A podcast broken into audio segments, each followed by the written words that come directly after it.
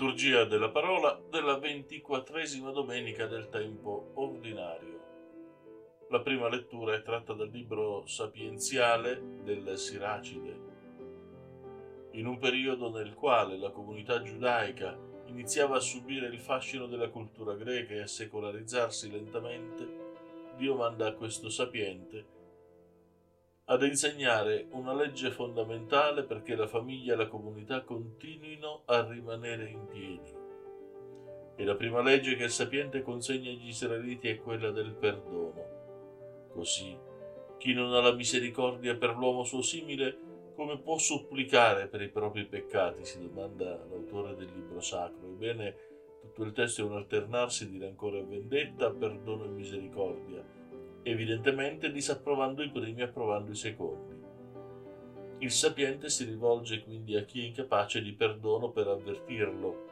Dio tiene sempre presenti i suoi peccati e ancora il sapiente sembra consigliare di comportarsi bene perché qualcuno possa usarci la compassione di pregare per i nostri peccati quando sarà la nostra ora. Così riferendosi a chi non perdona, il sapiente dice chi espierà per i suoi peccati. La seconda lettura è tratta dalla lettera di San Paolo Apostolo ai Romani. San Paolo mostra di conoscere che la comunità è composta di persone che lui chiama deboli e di persone che lui chiama forti. I primi sono coloro che facilmente, troppo facilmente abbandonano la legge mentre i secondi, i forti, sono coloro che restano fedeli alla legge a tutti i costi. Paolo però, da paladino del Vangelo qual è, vuole che sia chiaro che l'esistenza trova le sue ragioni in Gesù Cristo per il quale viviamo, moriamo e agiamo. E la nostra vita e la nostra morte non hanno valore in se stesse, ma solo nella misura in cui sono indirizzate a Dio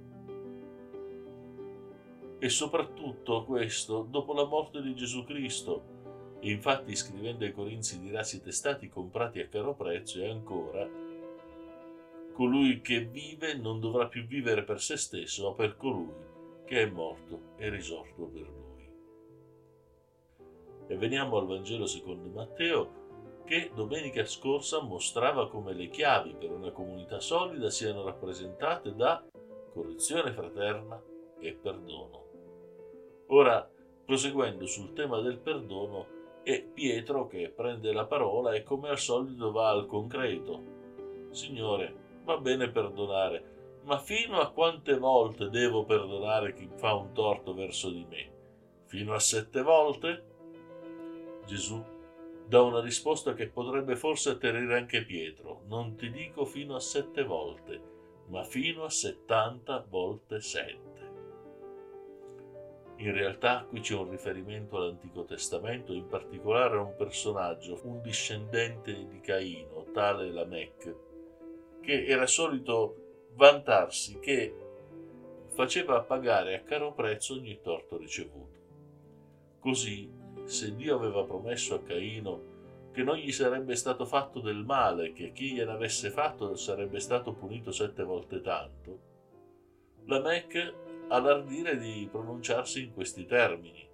Se Caino sarà vendicato sette volte, la Mec lo sarà settantasette volte. La vendetta quindi può essere atroce, ma molto più grande di qualsiasi vendetta è la misericordia di Dio. Non sette volte, non settantasette volte, ma settanta volte sette e capite che diventa una misura esorbitante, così come esorbitante è nel Vangelo di oggi il debito del primo debitore di questo racconto, un uomo che ha un debito di 10.000 talenti. Un talento, fate conto, aveva il valore pressappoco di 35 kg d'oro. Stiamo parlando di una cifra quasi stratosferica, specie in quel tempo sicché, lo sappiamo dal racconto biblico, il debitore si presenta al suo creditore e chiede più tempo per pagare, ma questi si commuove e gli condona il debito. Questo debitore a cui tanto è stato condonato incontra uno che gli deve 100 denari. Ora 100 denari fate conto, 100 giornate di lavoro, circa tre mesi. Certo, una cifra importante, ma nulla rispetto ai 10.000 talenti. E chiede che venga subito saldato il debito e se non lo fa, lo fa gettare in galera. Di fronte a questa situazione, il re Dio si accende di ira e fa giustizia. Vi ci svela quindi una cosa molto semplice. Egli perdona per primo, non perché il debitore abbia chissà quale merito particolare, ma perché la sua misericordia ricevuta diventasse qualcosa che si propaga fino ad aprire al perdono anche il cuore di chi ne è beneficiario. Ecco, questa settimana devo scusarmi del ritardo con cui vi mando questo file, ma come potrete immaginare la vita del santuario è molto dinamica. Solamente oggi ho incontrato al mattino una coppia di sposi prossimi al matrimonio e nel pomeriggio ho celebrato un ritiro di cresima per dei ragazzi che faranno la cresima la prossima domenica.